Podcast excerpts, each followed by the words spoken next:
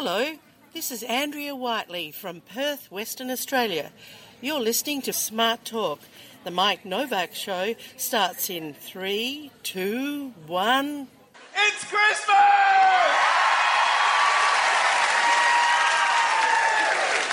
Oh yeah, Christmas, all happening now, isn't it? All happening. December. Prime time for sellotape and scissors. That's when these two really come into their own, isn't it?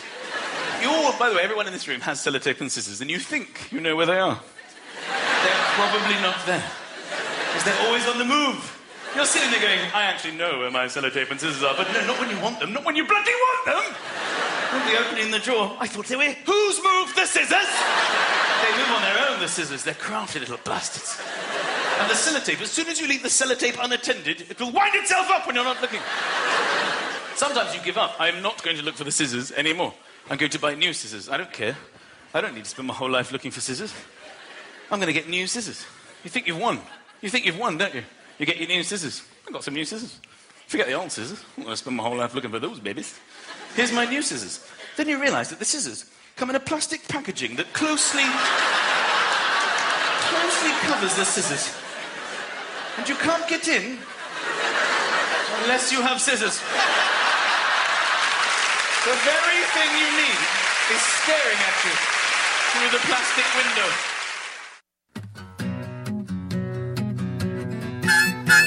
It's the Mike Novak Show with Peggy Malecki. Green, gardening, and environment radio. Flavored with a dash of humor. Welcome to intelligent, irreverent talk about plants and the planet they grow on. Your questions, comments, and participation are always welcome at 877 711 5611. Good planets are hard to find. Temperate zones and tropic climes.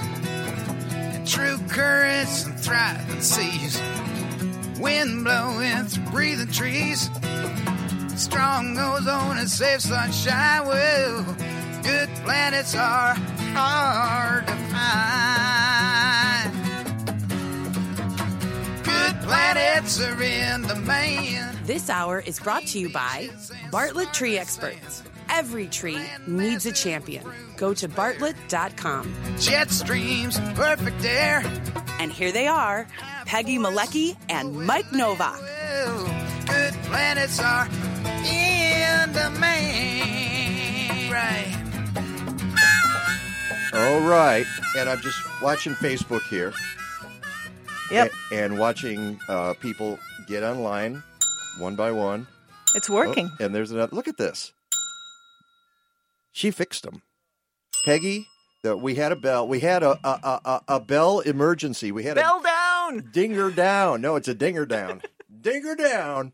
And uh, and I thought, oh, we, we're going to have to go with just one dinger today. And you know, I was thinking we might take the dinger and we just might put it on top of the garbage bin outside and have the scrap guys come by. And well, are we okay?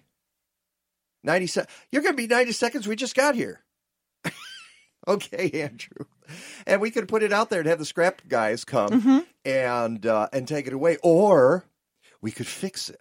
Or, Which we did. which Peggy did. I looked at it, went, eh, okay, I'll go with one dinger today. But no, Peggy Woo! fix the dinger, and that brings to mind the book we're going to talk about today because it's an important book. You should pick this up. Secondhand Travels in the New Global Garage Sale by Adam Minter, author of Junkyard Planet.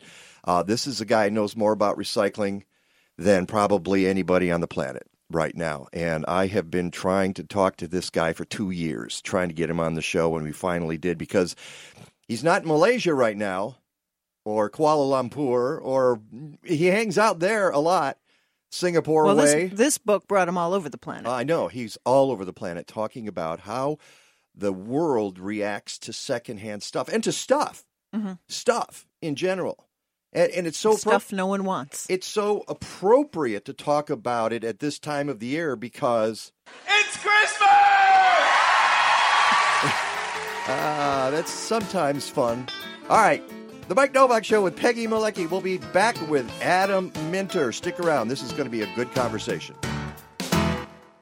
It's the holiday season, and City Grange, Chicago's newest and most unique garden center, has everything you need to decorate and celebrate. Christmas trees, locally grown in Wisconsin, wreaths, swag, custom holiday containers, and more. Pick them up or have them delivered. Don't forget, Mike Novak and the Frozen Robins stop by on Thursday, December 19th at 6.30 p.m., 5500 Northwestern Avenue at Catalpa, citygrange.com. Learn, shop, ho, ho, ho. 2019 marked 20 years of Faith in Place, empowering people of all faiths to be leaders in caring for the earth. Not only that, right now is the 10th annual season of the Indoor Winter Farmers Market program. Enjoy fresh local food from November through April at indoor farmers markets, hosted by 16 Chicagoland houses of worship on select Saturdays and Sundays. Faith in Place accepts Illinois Link Card SNAP benefits. For a market schedule and more info, go to faithinplace.org.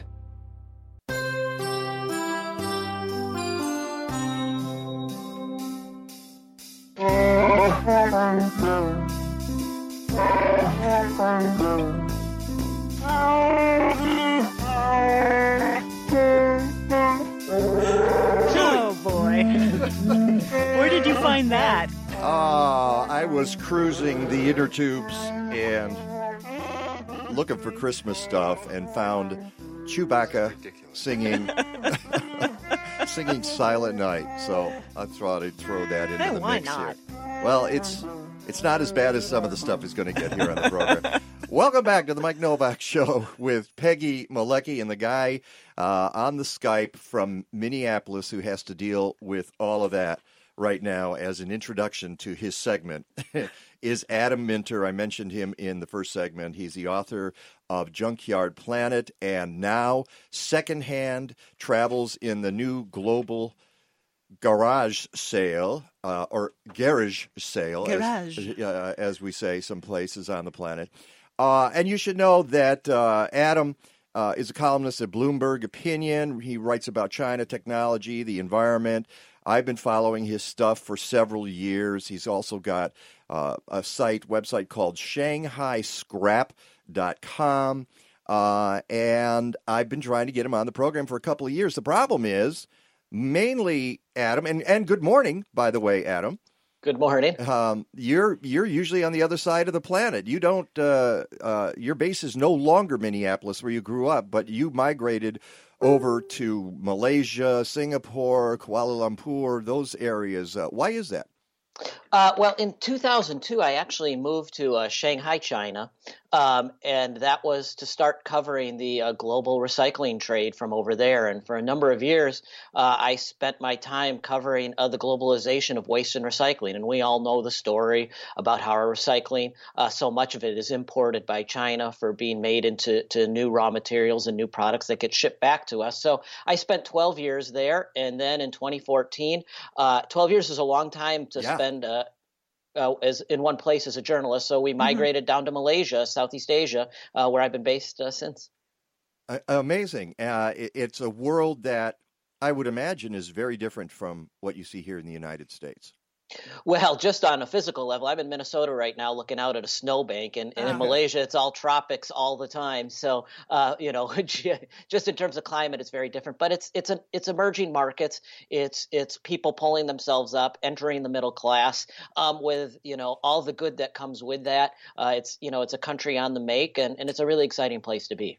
Uh, and an exciting place to be if you're covering this particular topic, this this issue, which you have done before. Give us give us the uh, the elevator speech about your first book, Junkyard Planet. Well, Junkyard Planet was about the stuff that goes into recycling bins, both in homes and in factories. And I wanted to show people that globalization of, of our recycling, people buying it and importing it in other countries, isn't such a bad thing. In fact, on balance, it's good for the environment. Um, there are problems with it, but it's something that we shouldn't run away from. It's actually a, a, a more efficient way for us to use all of our resources. And and I want to get into that before we get to the new book, uh, just very quickly because this is something I've been hoping to talk to you about for a couple of years. You mentioned China, and and and we know there was uh, what the green sword and the green fence, um, and uh, uh, and, uh, some folks in the United States uh, got upset because they Sure. said uh, China is not taking our junk anymore. What what the heck is the matter with those people? Uh, and of course, I uh, I turn to them and say, "What makes you think that China is required to take our junk?" Um, what has been the effect of that in the last few years? Well, I, I, let me back up, you know, two steps if you don't mind. I mean, sure. the reason the reason China imported all of that recycling is because it needed it. Um, you know, one one big misconception out there is that recycling is dumped on developing countries, but that's not how global trade works. You can't just put a shipping container on a boat and send it somewhere and tell the shipping company to go and dump it off. It doesn't work that way. Somebody has to pay for it and be the consignee. And what I always tell people in my talks about recycling is recycling follows manufacturing. It's not recyclable unless somebody wants to make something more from it. And the reason China imported all that recycling is it's the world's biggest manufacturer, so it wanted to make stuff from it. But as China becomes more affluent, it starts throwing away more stuff of its own, it generates its own recycling. And so, as sort of a trade protection measure, the government started talking a few years about limiting the amount of recycling that comes in, especially the lower quality stuff, so that they could manufacture better and better stuff from it. So, what that ends up meaning is that, uh, you know, the U.S., if we just restrict it to the U.S., but the U.S. is by no means the only country that exports. More than mm-hmm. 100 countries around the world export recycling. The U.S. then has to find somebody else to manufacture stuff from the stuff we put in our recycling bin. And, you know, many people don't realize this. We've seen a lot of coverage of Malaysia importing it where I live. But actually, the number one importer in terms of value of U.S. recycling right now is Canada because they can manufacture from it. And so that's sort of an undercovered story that I'll probably get to sometime in the next year or Ah, two. that see, I, I was not aware of that myself. Uh, but something else that you say often, and I, I have uh, used uh, when I talk about this subject to uh, to groups and on the on the radio, is uh, the idea that recycling is dead. Some people have written that story. That story has been written a number of times in the past few years. Recycling's dead. Uh, it doesn't work anymore. It's not profitable. We need to find a, a new model, and you debunk that every single time. Yeah, it is profitable. I mean, nobody goes and plays in your trash because it's fun. You have to pay somebody to do it. And and you know, and people have been doing this since the dawn of the industrial revolution and arguably they've been recycling since Paul Revere went around, you know, Boston and his and, its suburbs looking for silver that he could melt down into new uh, silver that you know you see now in museums. Recycling is as old as industrialization. Uh, it's still profitable, but like any commodity-based business, and and I always encourage my environmental friends to think of recycling as a business, not just as an environmental good, but as a business. It's a commodity business. It, it you know, your scrap aluminum cans compete with people digging holes in the ground. And like any commodity business, it has its ups and downs. And when I researched Junkyard Planet, you know, you would see it go through these cycles. And right now it's going through a downturn. But the fact of the matter is, it's usually cheaper to reuse something than it is to go dig a hole or cut down a tree or dig an oil well. And, and because of that, you're going to see recycling persist. It's not dead. It will continue. Uh, there you go. Write that down, folks. Send that out, Ellie. Send make uh, make that a tweet and and get that out there right away. The Adam Minter says recycling is not dead. All right. And it's appropriate, I think, that you're talking to us at this time of the year. It uh, the the date today is December eighth. We're coming up on on Christmas, uh, and it's a stuff when junk. Or let me not me not.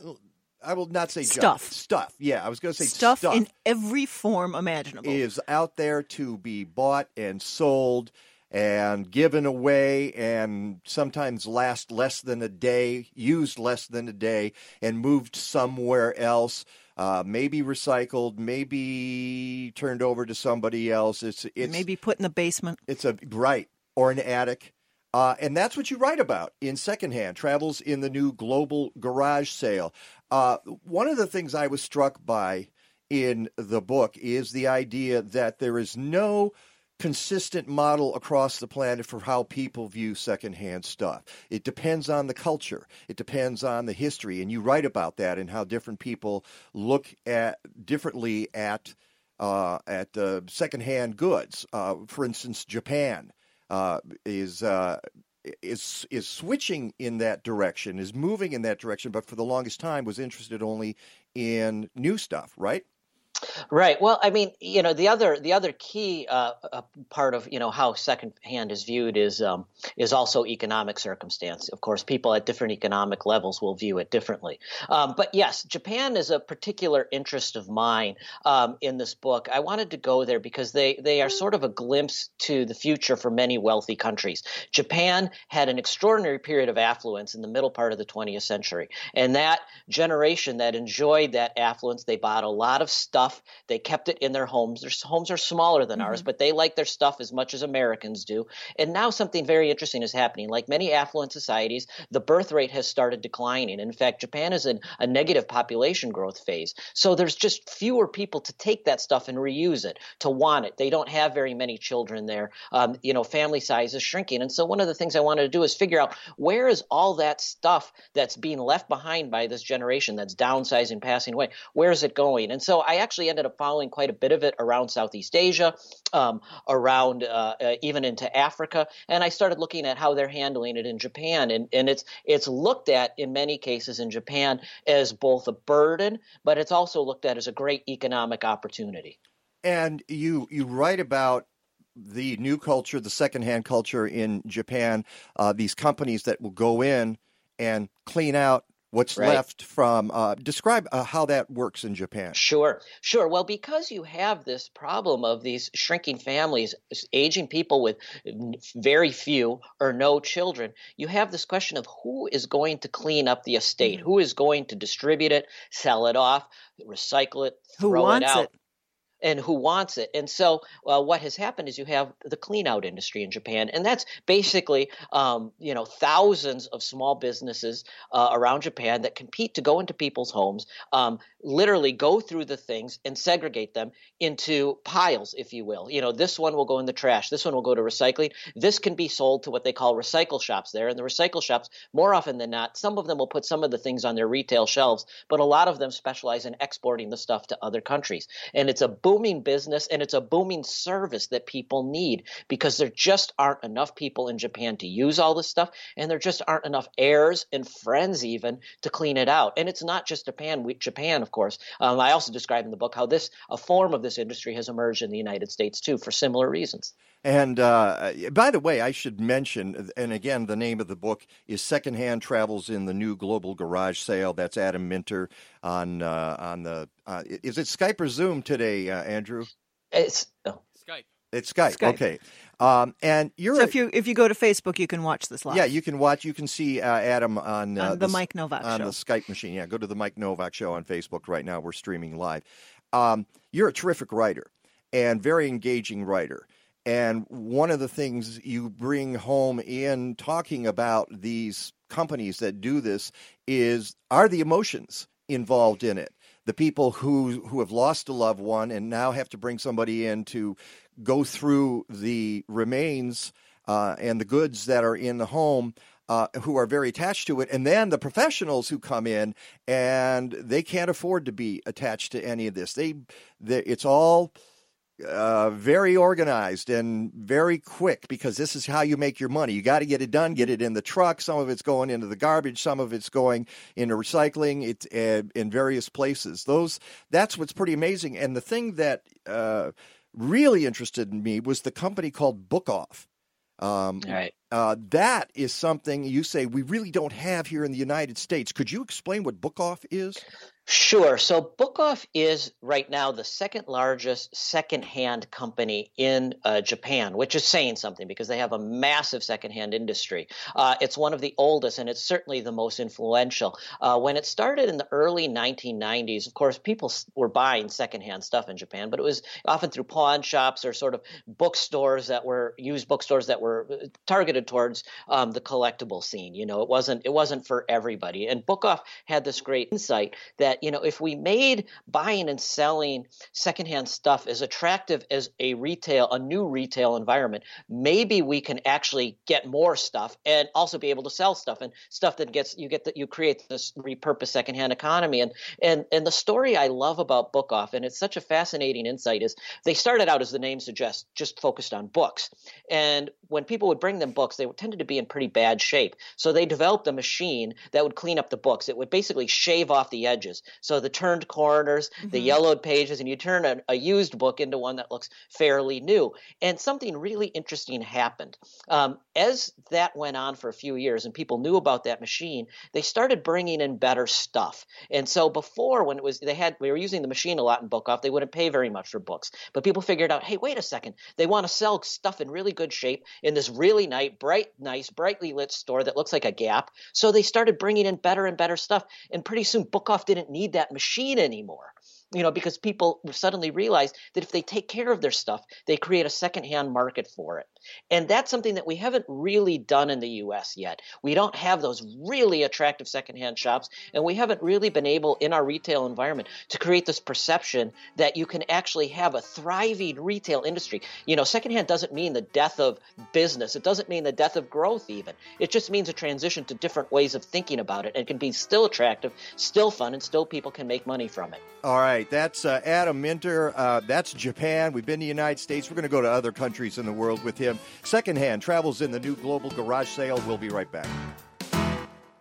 Hello, this is Brock from Hero Power. Dirty power is suffocating Chicago. Stop paying for coal to burn and choose the easiest way to switch to clean energy today. Hero Power offers a no hassle option for Illinois residents to pay for renewable electricity sources like wind and solar and keep paying the same rate as they did with ComEd. The same rate. It's a no brainer. Your money goes toward renewable energy and you avoid long term contracts, termination fees, or the need to schedule another appointment. You can do all of this in just three minutes and drastically reduce your carbon footprint right now. So don't just complain about climate change, do something about it. By switching to Hero Power, you take a huge step towards cutting carbon emissions and utilizing our natural wind and solar energy. It's a reliable and convenient way to switch to paying for premium electricity at no extra cost. Let's fight for a clean energy future together. Get clean energy in just a few clicks at myheropower.com. Enroll today at myheropower.com.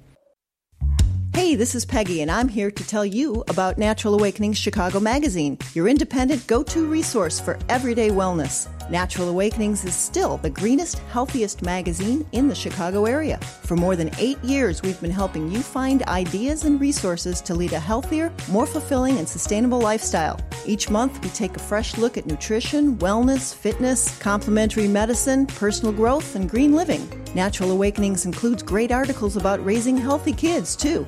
And we include lots of ideas for your home, your garden, and taking care of our planet. If you like good food, you'll love our tasty recipes and meal ideas. And check out our monthly calendar. It's full of local events to keep you inspired and connected. Natural Awakenings is available throughout the city, as well as suburban Cook, Lake, and McHenry counties, and it's free. Or visit us at nachicago.com. Natural Awakenings. Feel good, live simply, laugh more.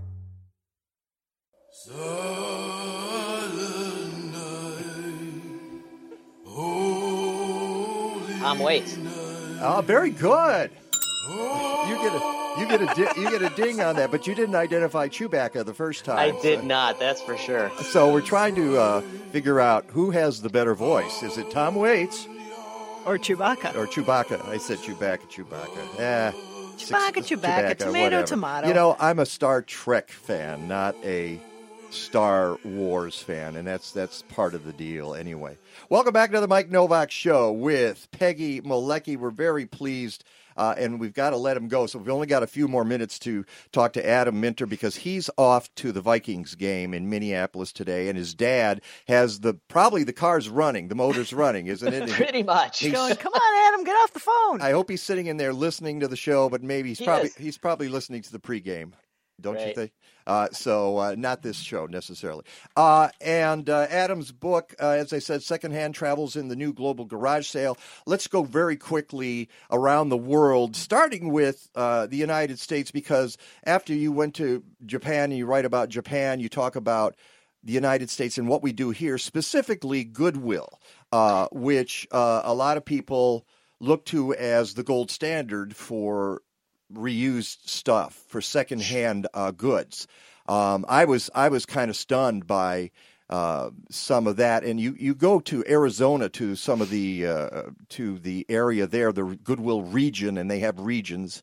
uh, I guess semi semi autonomous regions across the country of Goodwill stores. Right. Um, yeah, I spent uh, for this book. I spent uh, about three weeks in uh, Arizona, in the, uh, the territory for, of the Goodwill of Southern Arizona, which is basically Tucson south to the Mexican border, and that was a very deliberate choice because most of the customers for the Goodwill of Southern Arizona stuff, and it's a lot of stuff, Mm-hmm. um, are people coming up uh, from Mexico, crossing the Mexican border, going to Goodwill stores, going to their outlet centers, all, where they sell things by the pound, not by the price tag, purchasing things, and then driving them back to Mexico, about 60 miles, where they're sold to wholesalers or sold in flea markets um, uh, to people uh, who want durable, used American goods. And without that trade, uh, the Goodwill of Southern Arizona, Tucson in general, would need to find someone else to buy their stuff, and I don't think they would. Wow. So it's important that Mexico is is a kind of partner, although it's it's sort of an unofficial trade there. I mean, you you've got people. You were in a truck. I'm reading about you going back and forth across the border. Do how closely do they? Uh, study you and talk to you the the uh, the um, the border guards I, I mean how quickly can you go across the border Well, there's, I mean, uh, I'm not an expert on the border, but I, I will tell you what goes on with this. Uh, the guy who I spent time going back and forth over, he had a, a card that allowed him to expedite his travel over. That had nothing to do with the secondhand trade. But the interesting thing about secondhand goods into Mexico is they are technically illegal. Um, you know, the new products manufacturers in Mexico do not want to compete against used goods. Um, they consider it competition for their businesses. And yet, the Mexican government has always let this trade go on. Nobody has ever been prosecuted so far as anybody knows. So there's really no problem with it, um, so long as uh, the the US, the, gov- the border guards on either side don't see any problem, uh, you know, any sort of criminal intent on the part of people who are doing this trade. So it's it's allowed to flow, but it's a very sort of gray market activity uh, that benefits all of us. So it's not black market, but it's gray market, and it's just uh, security or security. Uh, you know, our our law officials Looking the other way. looking the other way. Uh, right. Which They- is well, not. I mean, you know, there's no problem with exporting secondhand goods from the United States. Mm-hmm. You know, the U.S. border guards could care less. I mean, when they run a pickup truck, and I describe going into an X-ray machine in this uh, in this book, uh, in a it's an, a pickup truck X-ray machine, and people theoretically can stay in it. They're, they're not looking for secondhand goods. They're looking for you know other kinds of Yeah, contraband that are contrabands and- illegal. Yeah. right. Okay. Yeah. Well, and it's kind of similar to I think it was Nigeria. You said it's not legal, situation. but yeah, they look the other way.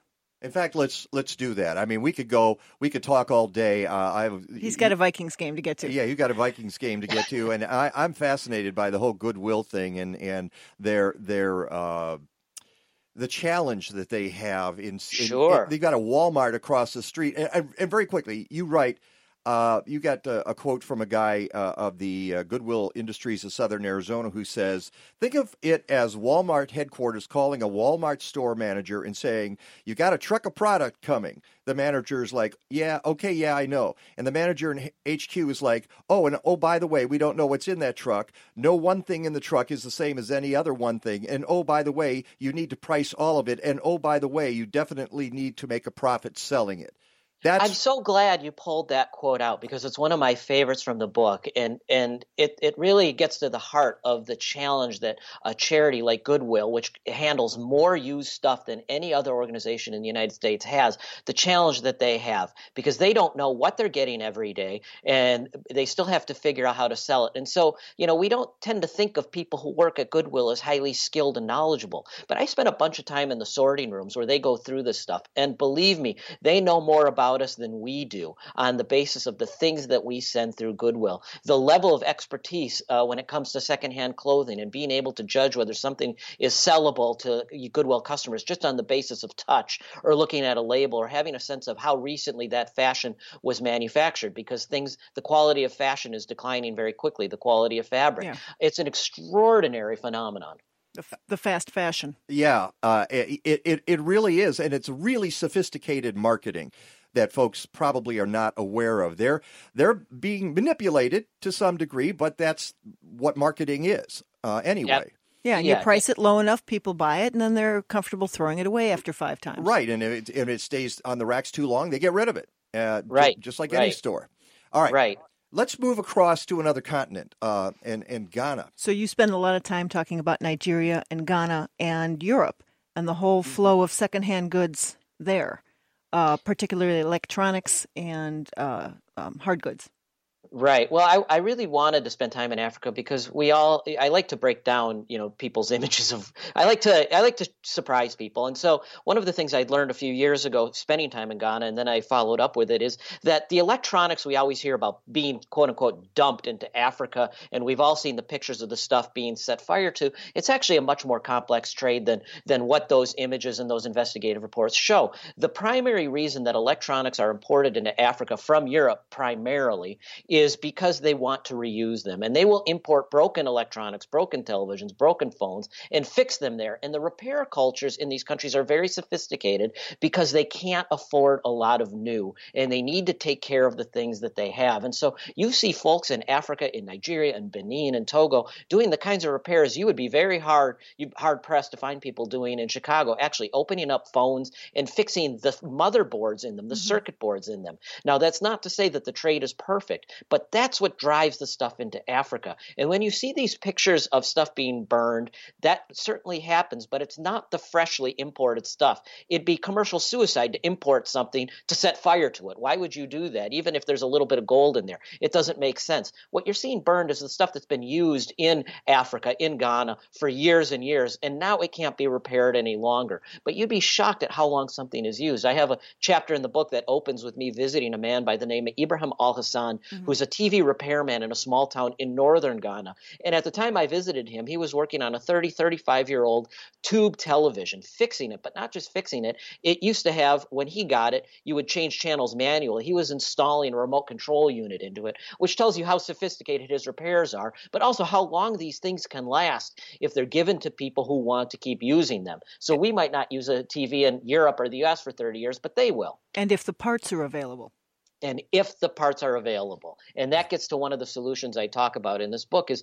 right now our electronics manufacturers around the world really want to hold on to the repair business and the parts business. It's a way for them to generate extra revenue. We've seen apple for example do this. They're they're promoting their genius bar. They're promoting themselves as a place where you can get your phone fixed. But if you can only go to the genius bar and the authorized repair people that leaves people in accra ghana or savelugu ghana out in the cold. So there's proposals out there in the uh, in the united states States in particular and in Europe to require the manufacturers to make their parts available so long as they're making them available to their authorized service centers. And that would promote repair and device durability. We have a minute and a half left. What do you want people, what do you, what do you want people to get from this book? Uh, what's their takeaway? What's your takeaway?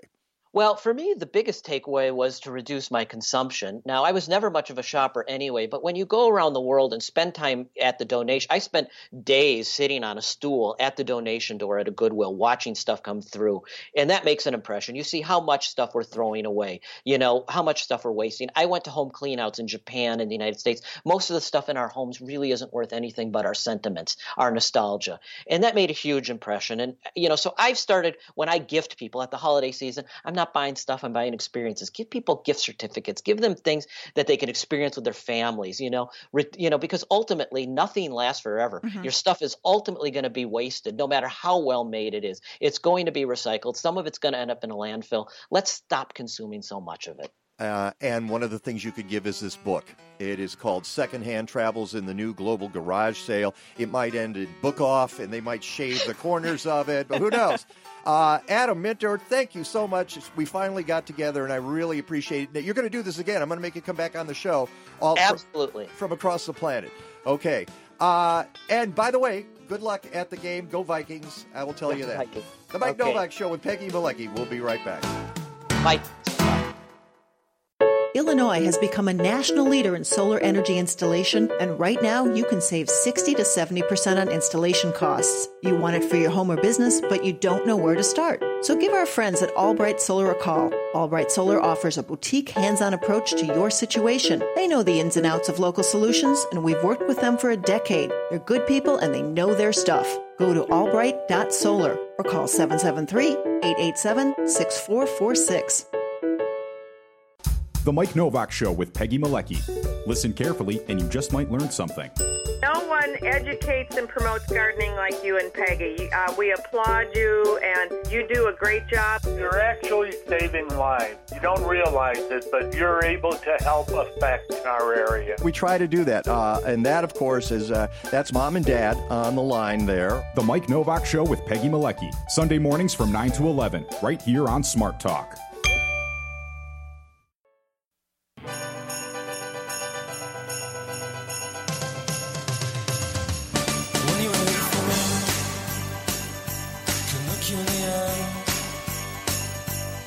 Just like you're an angel. Skin to cry. You float like a feather in a beautiful world. You can't tell what this is, can you? I wish I was special. Well, I know what the original song is. Which original song? There's two. This is a mashup. No, the creep. Yes. There you go. It's uh, it's a mashup of "Creep" by Radiohead and Mariah Carey's "All I Want for Christmas Is Yep. You." I love this. This is hilarious. Although I may have to reset my brain after hearing this. Was there an editorial uh, opinion back there? Uh, no. Mashing up Creep and Mariah Carey? I Wait lo- a minute. It's just funny, and it's by this guy named William uh, Morency, and uh, he's uh, this one has more than hundred thousand views, of course. Well, we'll give William a ding. There you go. Uh, and he's done. It's just. I've got another one that takes a Christmas Carol and does some weird stuff with it. So, welcome back to the Mike Novak Show with Peggy Malecki. We were talking to Adam Minter uh, about his new book, Secondhand Travels. so, so the- many things we could talk about. Oh my goodness, we, we could go on for hours with that. Uh, in fact, we want to continue that conversation uh, to the end of the hour here because it brought all kinds of things to mind for us. Now, you want there was things from the book that you wanted to bring up. I think you should start with that, Peggy. Yeah, there's a passage where he's talking. He's going through um, a a resale mall in Minnesota, um, and and Hey. he's he's looking at a lot of old furniture, and he's walking through all the different floors, and he just makes this comment that I'm trying to get the the page back because I'm on Kindle here. Um, and he's looking at all of this this really heavy duty oak furniture that everybody thinks has big value and nobody really wants for any number of reasons. It's too big, it's too old, it's whatever, it's hard to move. And and that was one of the things he said in the book. There are places in the world when he mentions oak furniture, their eyes light up. And then in Minnesota, they can't get rid of it anymore. Yeah, and the ca- nobody buys that stuff. the passage I marked here is the oak furniture that isn't selling now. We cleared Michigan's forests to make that stuff, and now it's on the third floor, meaning nobody wants it. And we cut down all the forests. We cleared all these forests that won't come back as original growth. They're now coming back as, you know, different forests, but, all that is now sitting or it's in a landfill. But the point being, though, that tastes change from generation Mm-hmm. to generation. There was a whole generation that, you know, 30 years ago was paying big bucks for that oak furniture. Uh, Adam writes that millennials don't want it because they they're smaller apartments, uh, different styles. Mhm. New buildings that are all glass windows, big They- old furniture. They don't want to right. They don't want to move a 200 pound bureau from one to another just because it's made of oak. So they're Mm-hmm. traveling lighter. So now we've got these things sitting up there. But the taste change also in collectibles. You talk about Star Wars collectibles and uh, Talking about what's popular, what you grew up with as a kid that you might want to buy when Even- you have disposable income. even glass. Some people he he was talking about Pyrex at one point. He said he grew up with that. So Mm-hmm. p- to him, Pyrex is a collectible. To others, it was stained glass, but that's gone out of fashion. So everything changes Yeah. uh, constantly uh, in what's a collectible and what's not. And so one day it's a collectible, the next day it's junk, and and you can't unload it. And You it can't unload it. Nobody wants it, and yet you hate to get rid of it. And yet here we are. And I mentioned it uh, earlier that right now It's Christmas! And that's the reaction of a lot of people, and they're running out to the stores because they're terrified they're not going to find the right gift, so they'll buy almost anything as long as they have something to give to somebody. Try something ephemeral, folks. Something, as Adam said, a gift certificate, uh, a good cause. We've done that in the past. Mhm. We say, we donated this money in your name. Yep. Enjoy. Yep. Uh, um, looking to our show, seeds, bulbs, things like that for next year. Right for your for your, your gardening friends, things will get used Yep. and put in the ground and last for years, perhaps, uh, if they get put in the ground. Yeah, just not not tchotchkes and not. But but but we are a tchotchke society. We are a tchotchke society, and not everybody is. Yeah. I I don't think you are. I don't think I am. Although if you came to my house, you'd say, "Oh my gosh, look at well, you have. You've been in there, and I've been in your house." Um, this is a lifetime of Yeah, or it stuff, was getting stuff. It belonged to your stuff. parents or your grandparents, or I, I would say if you're going to give tchotchkes, buy them secondhand. And by the way, I, I found an article in Market Watch uh, that says gift wrap. And when you're talking about the Oh, holidays and going no. going green a little Can, bit, can I use this this catalog as gift wrap? Sure. Use uh, yeah, use a catalog. Use all these gardening catalogs that are now starting to flood the mailboxes. right gift and, wrap. and then they're gone. I mean, then that season's over, and then I, I, I threw out some catalogs the other day that were from 2010. I thought, what am I doing with these garden catalogs from 2010? Uh, gift wrap is still a huge business in the United States. Uh, sales of wrapping paper climbed four percent to 8.14 bil- Why? bil- Why? billion dollars last year, according to a recent report by Sundale Research. But sales of reusable gift bags rose faster.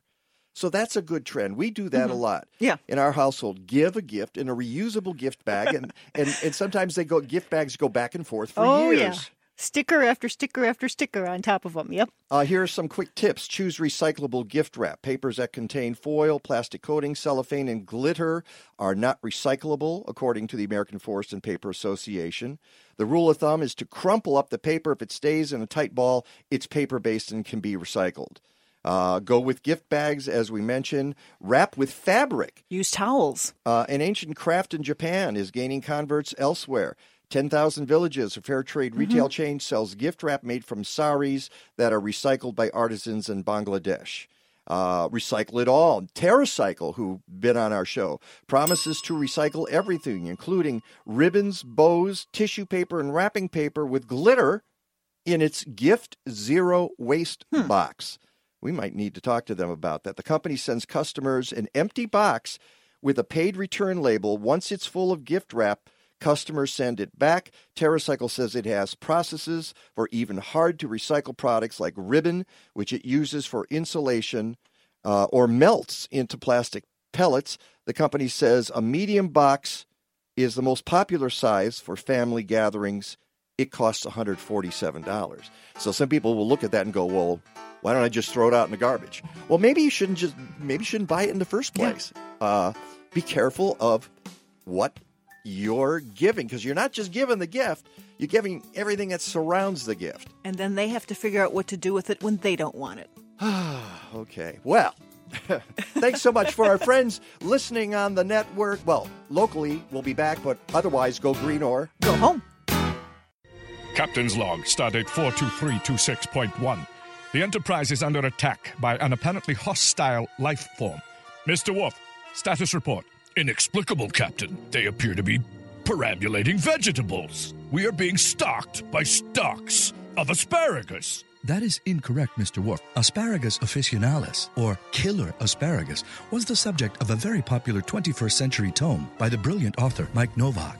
Mike Novak. I'm familiar with his work. Mike Novak was one of the smartest, funniest people in the horticultural world of the 21st century. Sound red alert. Shields up. Tell me more, Mr. Data. He has been variously compared to Mark Twain, Dave Barry, and Edgar Allan Poe. Edgar Allan Poe, author of my favorite children's stories. Captain, I am attempting to access a copy of the masterpiece. Hmm, it seems to be available online at aroundtheblockpress.com. Aroundtheblockpress.com. Aroundtheblockpress.com? Yes, Mr. Worf. Yes, Captain. Aroundtheblockpress.com. How many times can I say it? Welcome to the second hour of the Mike Novak Show with Peggy Malecki.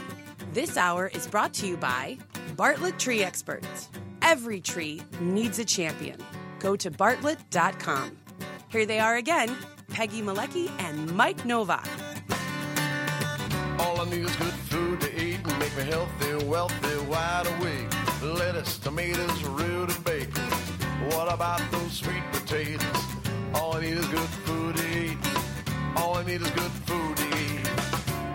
Welcome back to the Mike Novak Show with Peggy Malecki. Wow, what a show we have for you today! It's uh, I'm very excited because uh, um, we have right here in the studio. Well, first of all, we had Adam Minter in the first hour, which was he's terrific. The book is wonderful. You should pick it up.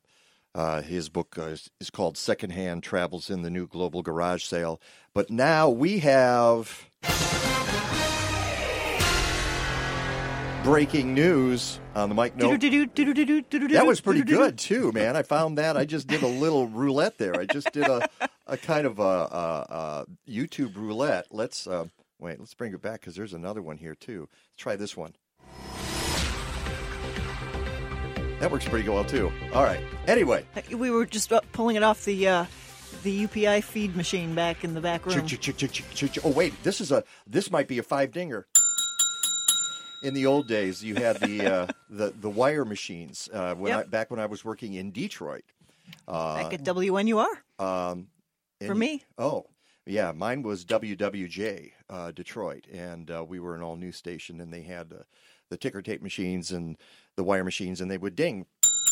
And five dings was a major story. I remember the five dinger going off one Saturday afternoon when Elvis died. All right, yeah, and and there were a few others uh, like that. In fact, I for the longest time, I saved the first notice of that from that machine. I had it in my my notes somewhere. I, who knows where it is now? But uh, the news we're breaking today is uh, the city of Chicago uh, lost a court case to the people in this room right now, and they are Pete Czosnyka, who's been on the show before. Pete, welcome back to the show. Thank you. Good to be uh, back. And Jeffrey P. Smith, uh, his attorney.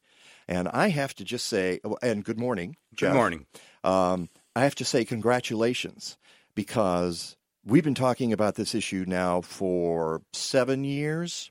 Um, and this, it's been a cash cow for the city where they go and they find people uh, for having their lawns overgrown, but sometimes they're not lawns. Sometimes they're plantings that were done on purpose, as in the case of Pete and Noreen Czosnyka, who put native plants in their front yards and got caught in the maw, uh, if I may use that term, of city government and bureaucracy. Um, and most of the time over the years, and, and some people, significant people in the environmental community have been ticketed. Uh, uh, and uh, I know these people, and many of them just said, "No, nah, I'm not going to fight it. It's not worth it." Uh, and they pay the six hundred dollar fine. And Pete, you you're you said no. I'm I'm no. I'm going to fight this. And when you went into court, I thought, you know what? He's going to lose this, and he's going to end up paying six hundred. But I wish him well. Mm-hmm. And that did not happen. So congratulations to both of you. And it happened pretty quickly.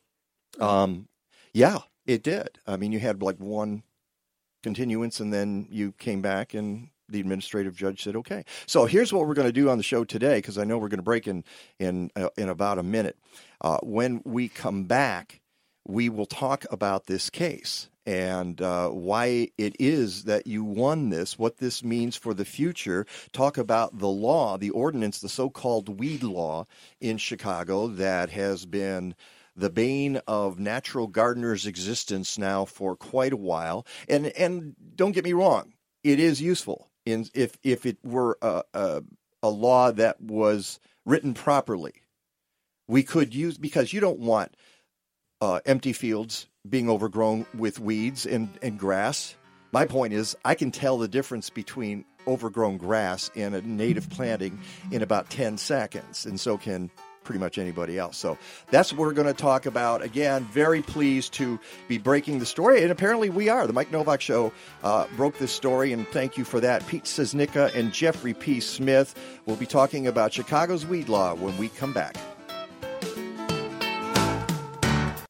It's the holiday season, and City Grange, Chicago's newest and most unique garden center, has everything you need to decorate and celebrate. Christmas trees, locally grown in Wisconsin, wreaths, swag, custom holiday containers, and more. Pick them up or have them delivered. Grab unique gifts for the gardener in your life. And don't forget, Mike Novak and the Frozen Robins stop by on Thursday, December 19th at 6.30 p.m., 5500 Northwestern Avenue at Catalpa. CityGrange.com. Learn, shop, jingle.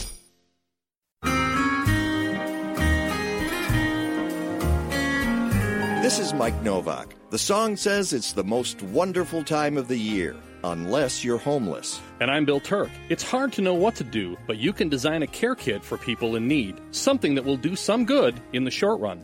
And I'm Peggy Malecki. The number one item people need is good socks, high quality wool or thermal. Hats, gloves, and scarves are also important, along with hygiene products like deodorant, body wash, toothbrushes and toothpaste, band aids, lip balm, wet wipes, even nail clippers. Food products can include high protein snacks, easy to open tuna, crackers and peanut butter, applesauce, granola bar, or fruit rolls. And I put everything in a one gallon Ziploc bag. And if you can, make a connection. Offer a smile or even your first name. And don't forget to include some feminine products too. You're not changing the world. Just making one person's world a little better for a little while.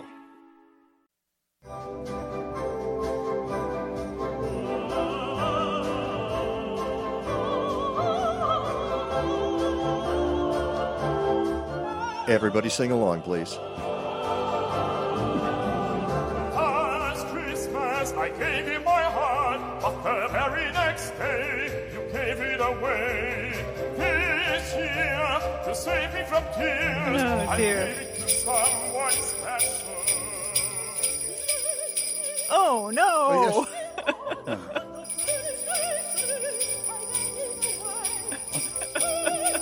Make it oh, stop. Uh, How's that? Thank you. I made it stop. this too?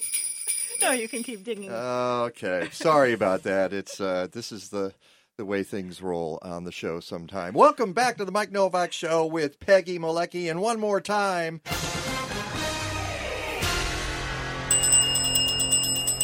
Oh my, that's a, a several dinger is. there. Okay, breaking news: the Mike Novak show uh, uh, is telling you for the first time, and it, you'll probably see this in other outlets uh, as we move on, because I know um, uh, Jeff and Pete are eager to share the good news, and this is very good news that uh, they beat the city of Chicago in Sets this a new precedent. well, I don't know. I guess that's a question we ask, um, and we'll get to that. But first of all, um, Jeff Smith, uh, tell me about your background a little bit. You're a lawyer, but you're also involved in environmental matters to some degree.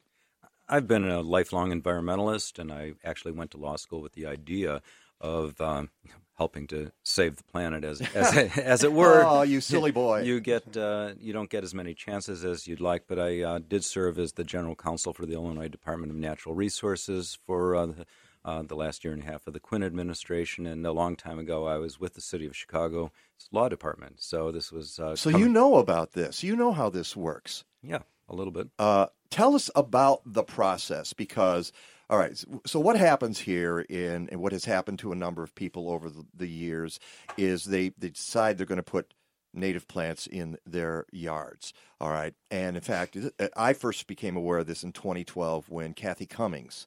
Um, who had won in 2004 the Mayor's Landscape Awards for Natural Garden. Okay, it was a real award during that time. And then in 2012, she gets slapped with a ticket uh, for the very same garden and said, You need to pay $600. And she fought it. She fought it for years, didn't she, Jeff?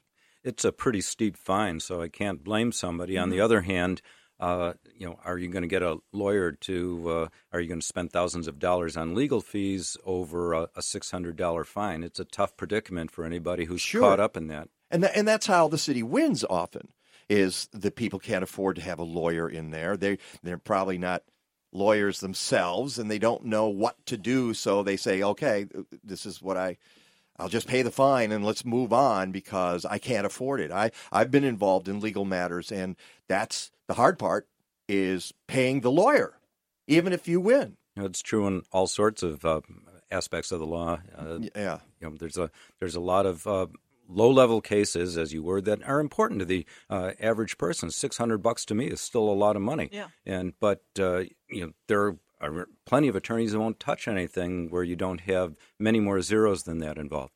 All right. So explain to the people, and, and Pete, we'll get to you in a second here. I, am not going to leave you out of this, but I got the lawyer in the room, and I want to talk to him and ask him about this. Uh, and jump in on this, Pete, because you were part of this process.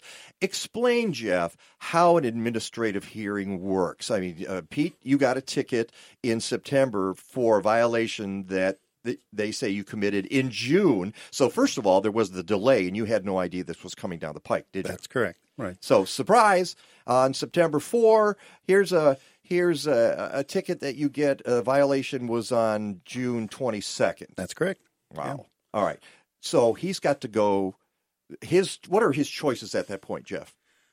Well, for things where a- there's a, a massive volume of citations, like parking tickets, uh, most people can just mail it in, but uh, most uh, cities and large governments have set up processes whereby you can ask for an administrative hearing. So instead of going to a full blown uh, circuit court judge, you go before a city or sometimes state uh, Mhm. hired um, independent contractor who sits there and serves with the, the authority. So of this a, is not a, a judge. a, real judge, or is it a real judge? Uh, we approached it like it was a real judge, and they, they, they deserve the deference. It's, it's it's hard work. If you sit through a morning of their cases, you see that it's real volume work.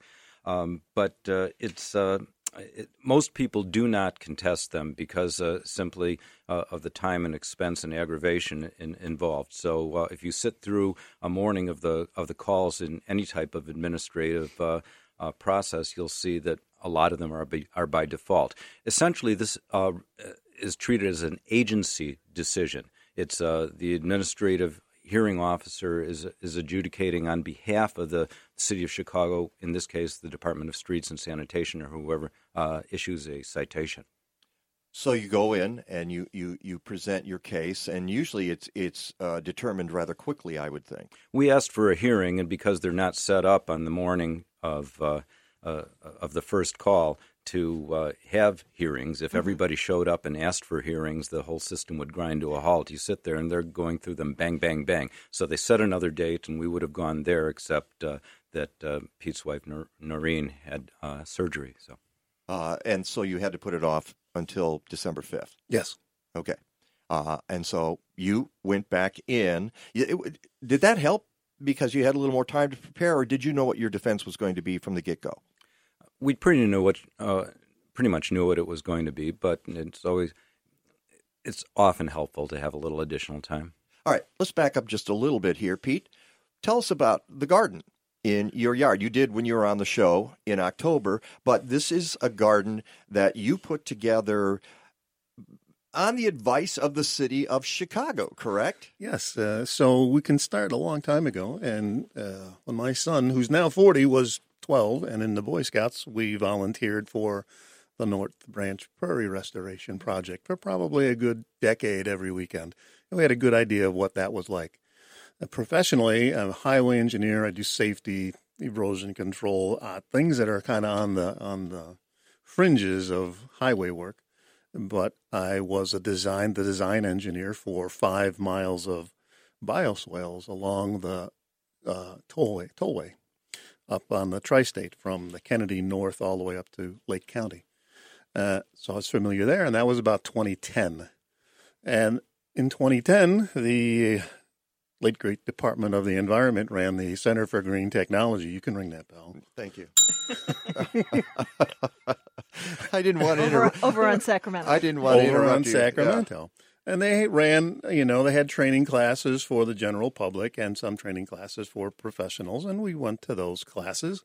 And uh, they ended up having a plant sale out of the Center for Green Technology that I'm convinced was set up, was, was proposed and done so that the Department of the Environment, who was at that time in charge of the city's municipal separate storm sewer system permit, could mm-hmm. tell the federal government that the city was acting responsibly, educating the citizens about native plant gardens and rain gardens, and even selling them plants so that these could be installed in by citizens around the city.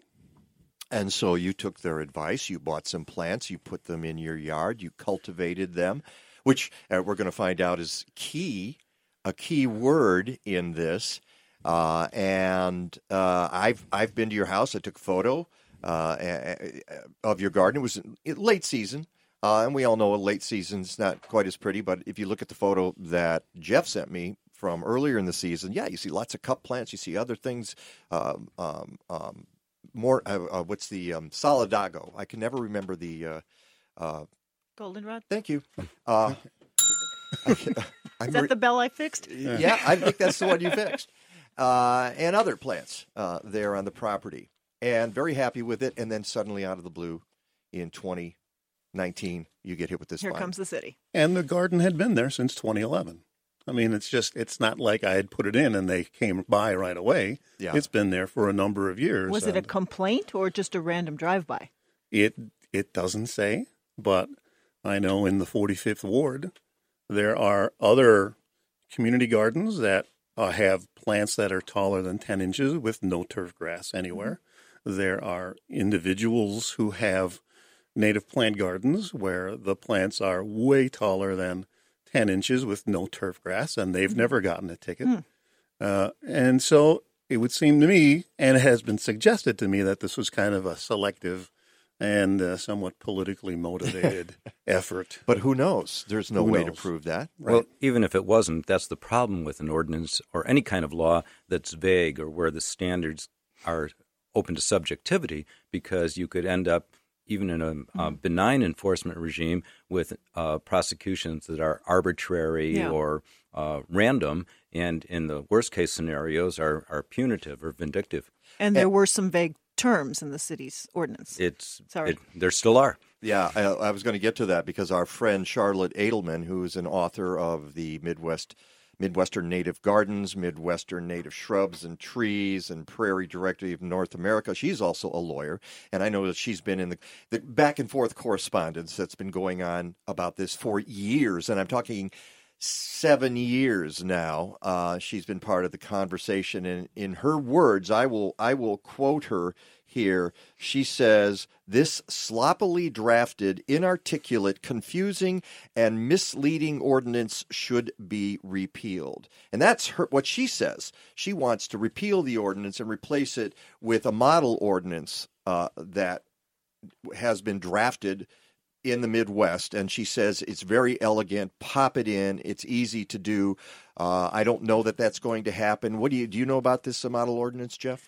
I think this is a real teachable moment. I've taken a look at the model ordinance, and uh, um, it's doing. Uh, it really reduces prosecutions to only noxious weeds. I'm not sure that would cover everything that a city the size of Chicago wants to take on, because nobody wants neglected vacant lots. But what's happened is that the basically the vacant lot or completely n- neglectful homeowner uh, ordinance has found uh, native gardeners and prairie gardeners and wildflower gardens and butterfly gardens getting shoehorned into it, and that's not. I'm pretty sure that was never really the intent. Yeah, it's lumped it all together from perhaps inspectors who don't know the difference. So there's a number of ways to approach it. The model ordinance is is is one way to start, but it might not be the easiest because uh, governments tend to be more comfortable with amendments to what they've got rather than tearing it Well, she says down. that's the problem. All right. She says that the ordinance as crafted now is so vague and unworkable that it really deserves to be junked and replaced. Repeal and replace is what we're talking about here. Because part of the ordinance now says, uh, part of the violation you got, Pete, uh, from uh, code 10 32 050, oh, failure to main, maintain parkway uh, it, quote, weeds on parkway over 10 inches causing rodent problem. Did you have a rodent problem? No, we didn't have a rodent problem, and just to prove that, we had a, a, a pest control firm come over and do an inspection of the front yard and the backyard and the parkway, and there were no rodents. And that you were also cited for violation of code 7 28 120 parentheses A. weeds in excess of 10 inches. The note reads Weeds on property on average are greater than 10 inches in height. Uh, did they prove that they were more than 10 inches in height? But that's, as in your case, that wasn't the issue, though, was it? No, there was no question that things were over 10 inches in height. If you're planting goldenrod or Oh. Yeah, most most, yeah. most prairie plants, the way that prairie plants survive is by getting as tall as possible and then trying to uh, flop over and dominate their neighbors. Uh, but uh, we chose to tackle head on the question of whether or not these were weeds and said, look, these are these are things that were purposely planted. They're intentional. A weed is something that's growing where you don't want it to be, Mhm. and these are plants where Pete and Noreen wanted them to be, and they were doing quite well. And we bought them from the city. And you bought them. That's the. I know. You, you have to keep throwing that in. By the way, the city told us to do this, and then It's they like, find us. Then they find us six hundred dollars. And it still does. If you go on the city's website, they've got lists of recommended native plants. Right. All right. When we come back, uh, we'll get into this. I want to talk about the, the definitions and how you were able to argue this, uh, and also talk about wh- why it might be important to have an ordinance like that, but just don't get people like Pete caught in the machinery of government. It's the Mike Nowak Show with Peggy Malecki, and we'll be right back.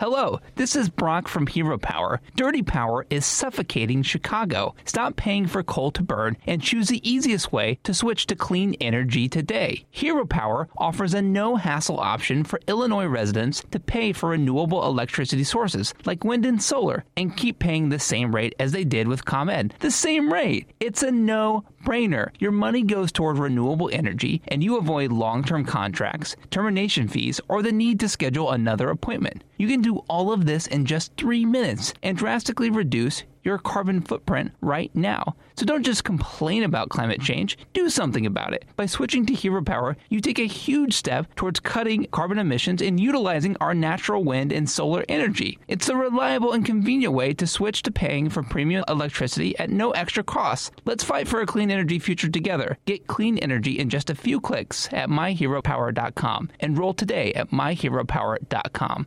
Stay in touch with The Mike Nowak Show. Find us on Facebook and YouTube at The Mike Nowak Show. Use the Twitter handle at Mike Now. Send us a photo on Instagram at The Mike Nowak Show or write to us, Mike at MikeNowak.net. We're also at TheGreenDivas.com, Apple Podcasts, Spotify, Stitcher, TuneIn, and on the Smart Talk Radio Network. Podcasts and blog posts are available every week at MikeNowak.net. Sign up to get our newsletter on the homepage and support the sponsors who support us. Look for logos and specials at MikeNowak.net.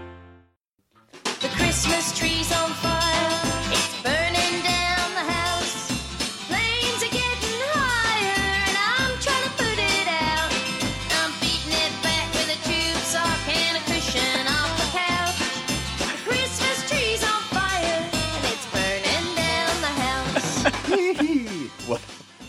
think you like that song. I do like that song. It's peppy, don't you think? It, it gets you in the holiday spirit. Wait, we, we, we needed the. Oh, there, there we go. There we go. That's what we needed. Welcome back to the Mike Nowak Show with Peggy Malecki. We're See very what you guys get yourselves into. Uh, you know, you thought this was going to be a serious conversation about law and gardening and that sort of thing. I do nothing I do is serious here on the show. Well, with their certain exceptions. Uh, in the studio, we are very pleased to have Pete Czosnyka, uh, resident of Chicago's Northwest Side, uh, and a uh, you know, and the, and the courts did not realize because you know you talked about your background before what they were getting into because you knew something about what you were doing. You're not just some schlub who came in there and didn't know what he was putting in his yard, and you've had experience planting swales and that sort of thing. Uh, and we have Jeff Smith, and they didn't know what they were getting into with Jeff Smith because he's an, environmentalist. So it, it was an, an unholy duo that came into the courtroom. And don't forget Noreen. Noreen came along. And too. a Noreen too, yes. Let's, let's Mm-hmm. uh, unholy trio. was Okay, pretty holy. Noreen. I'm sorry. let's give a ding to Noreen because Unconventional. uh, I'd like to think we were on the side of the angels here. I think you are actually. Unconventional trio. Uh, Not what they're used to. One of the things we were talking about uh, during the break was the assembly line justice, and that's a problem in the court system. Probably not just in Chicago, but certainly in Chicago, right, Jeff? Well, every, everywhere uh, we're a country of laws, but uh, how does the average person get to enforce their rights? Half the time they don't even know what the laws are or what their rights are, Mm-hmm. Mhm. and if they do, how do you find an attorney who can who can take the the case? Mhm. Uh, people are coming out of law school, you know, with hundred, two hundred thousand dollars in debt, and uh, they're looking for ways to make a living at it. And uh, uh, Pete and Noreen were fortunate enough that I was willing to take the case on a pro bono basis. Uh, and uh, let's get into a little bit.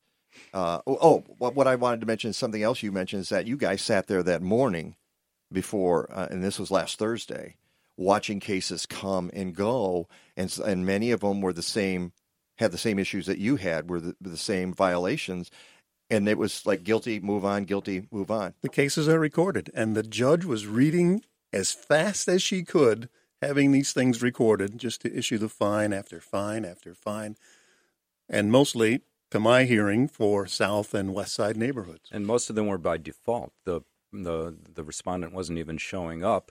Uh, and they might not have known about it at well- this point. Well, they get served with the the, the citation. They have to be uh, served in- allegedly.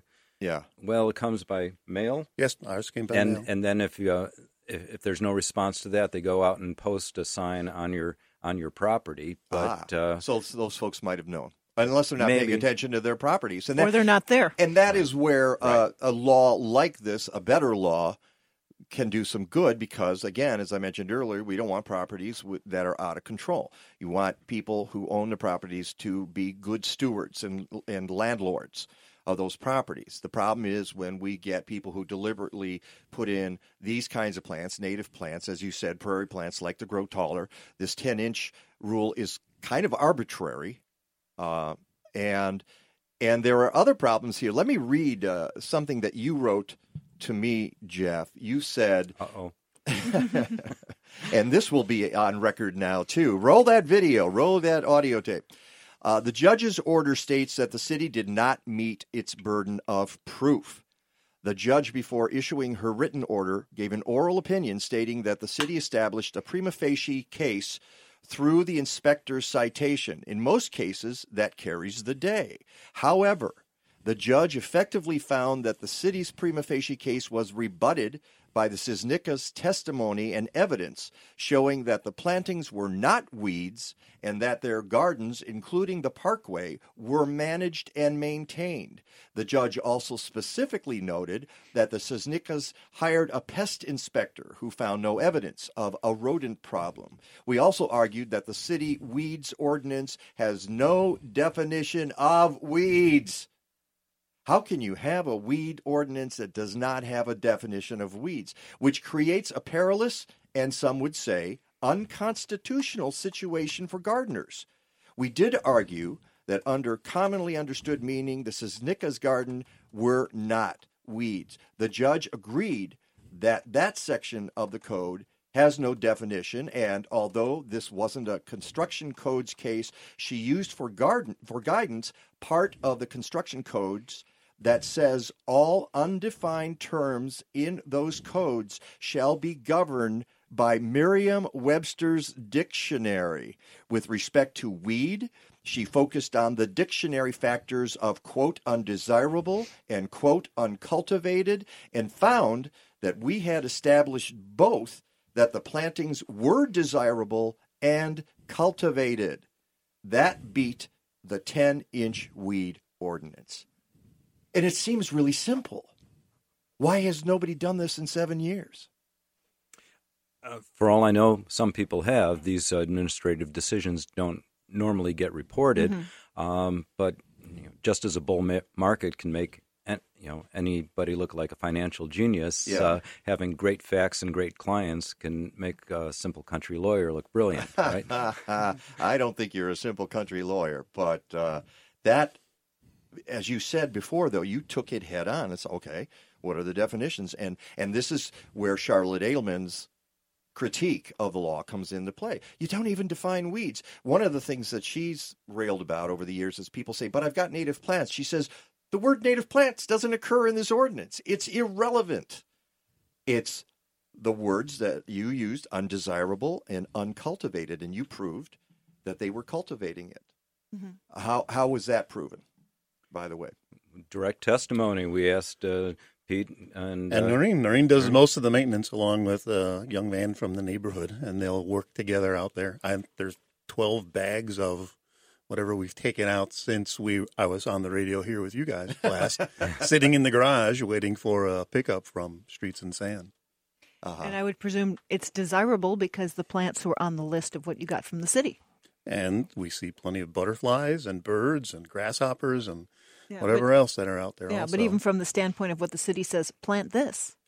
It's desirable. Well, we, we brought in a list of Yeah. all the plants that were there. I don't know how many other people have done that. Uh, Oh, I bet other people Yeah. have done that. I would be that. That would be the first thing that I would do. I would, and you know, and I would probably use circles and arrows, and uh, as Arlo Guthrie says, Eight by ten. and with a glossy, with a picture and a description on the back of each one, showing each one. Yep. Well, we got down to the point of asking, uh, for example, I asked Noreen, what tools do you use? How often do you go out and lop and prune? Do you Mm-hmm. Mhm. deadhead? Do you thin? Uh, Pete was able to testify uh, the depth of the of the swale that he Yeah. cre- created. So we had a, a fair amount of detail. We were loaded for bear.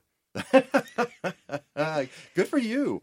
Uh, so, and, and we've got a question which probably leads into where you're going with some of this. all right, take the question. Um, will this win have an effect on future cases, or could it prompt a change in the ordinance itself?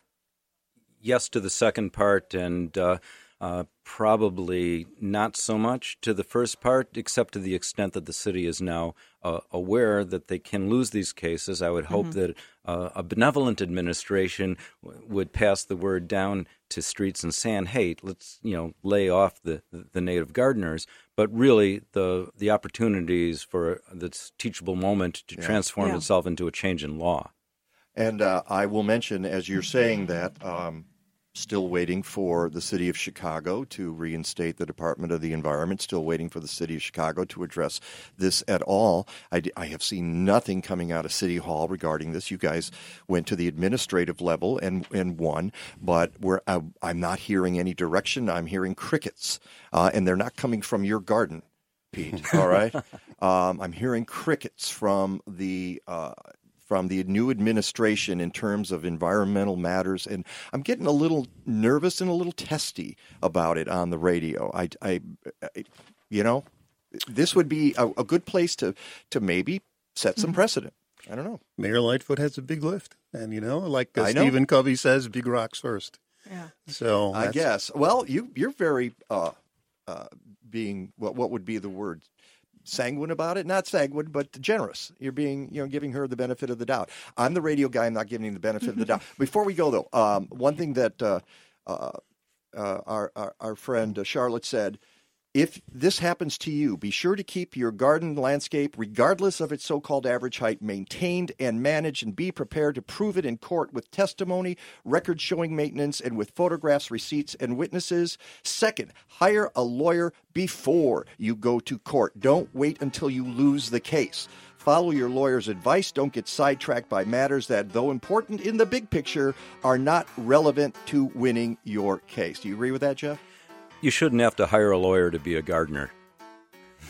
All right. With those words of wisdom, I'm going to thank uh, Jeffrey P. Smith and Pete Czosnyka. Congratulations on your victory in court.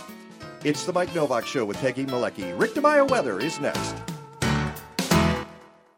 You want to install a solar energy system for your home, but you're afraid you'll be overwhelmed by choices and jargon. You need to talk to our friends at Albright Solar. Albright Solar offers a boutique, hands on approach to your situation. They know the ins and outs of local solutions. They take the confusion out of the process and make solar simple, giving you the confidence to enjoy your investment. Harness the power of the sun. Go to albright.solar or call 773 887 6446. 2019 marked 20 years of Faith in Place, empowering people of all faiths to be leaders in caring for the earth. Not only that, right now is the 10th annual season of the Indoor Winter Farmers Market program. Enjoy fresh local food from November to April at indoor farmers markets hosted by 16 Chicagoland houses of worship on select Saturdays and Sundays. Faith in Place accepts Illinois Link Card SNAP benefits. For a market schedule and more info, go to faithinplace.org and how the reindeer loved them. And they shouted out to glee, you should have heard them. Rudolph your red-nosed reindeer, you're down in history. Oh, yeah. Welcome back. I'm Rudolph. With Rudolph. Uh-huh.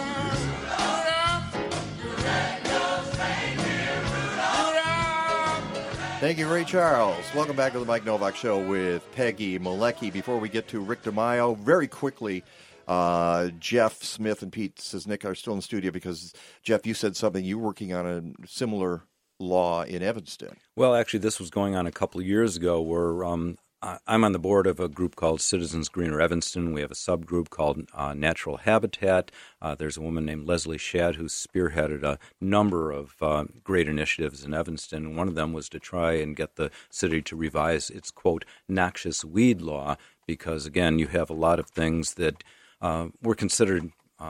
Pests you Yeah. back when we were a more agricultural state, but that are Like not, milkweed. like milkweed. And exactly. you got milkweed removed from the noxious weed list. That's correct. That's great.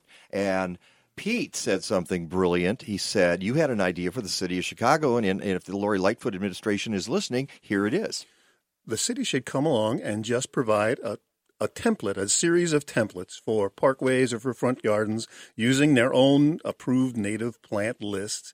And to prov- then that way it could provide some structure. They could provide some you know blooming at different times of the year, and they could even register them with the streets and sanitation department so that you would know that this was not a inappropriate place. Quickly, yes. if you had a 15 by 15 plot in even just a 100 households in uh, every ward, that would equate to 25 acres of prairie having been restored in the city of Chicago, which would be outstanding. Uh, City of Chicago, Lori Lightfoot, give me a call. We'll talk about this. All right, let's go to our meteorologist, Rick DeMaio. Good morning, Rick. Yes, good morning, Mike. Good morning. As you speak to me, good morning, Tay. Good morning, Mike. As you hear my voice, I'm actually crossing the mighty Mississippi. Wow. Wow. Where you head? Last week you were out east, now you're out west? Yep, and through the amazing uh, travel that I like to do every once in a while, um, get out and about. Spent the weekend in Dubuque, Iowa, which is a really beautiful city, very up and coming. Um, spent yesterday kind of traipsing around in the gorgeous town of Galena. And what's really interesting out here is people are still talking about the wetness of the spring, the fact that the farmers are still harvesting uh, their corn in some of the fields because they weren't able to get it in, uh, in September, October, and November, uh, and the fact that through the first 11 months of the year, the city and the I should say the airport of Dubuque, Iowa, is now up to 54 inches of rain, and that's about 15 inches, yeah, above normal peg.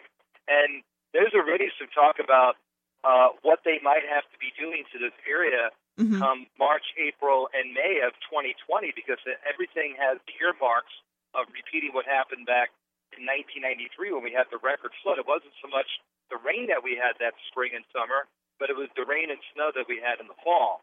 Uh, Mm. in addition to that, the price of hay for farm animals is through the roof because of the hay crop. I think they may have only gotten two cuttings in as opposed to three. So whenever I come out here, I always like to talk about, and in some instances four uh, cuttings, but I always like to talk to the locals, kind of get their feeling about what's going on. I don't like to really talk about climate change, but man, staying in a hotel in Dubuque, Iowa, we were inundated with political ads because, as you all know, the first primary is in Iowa, uh-huh. and it almost seems like the primary is going to be next weekend. It, it, it's that much saturated with Democratic ads. Oh, I'm so glad I don't live in Iowa. oh, just so glad.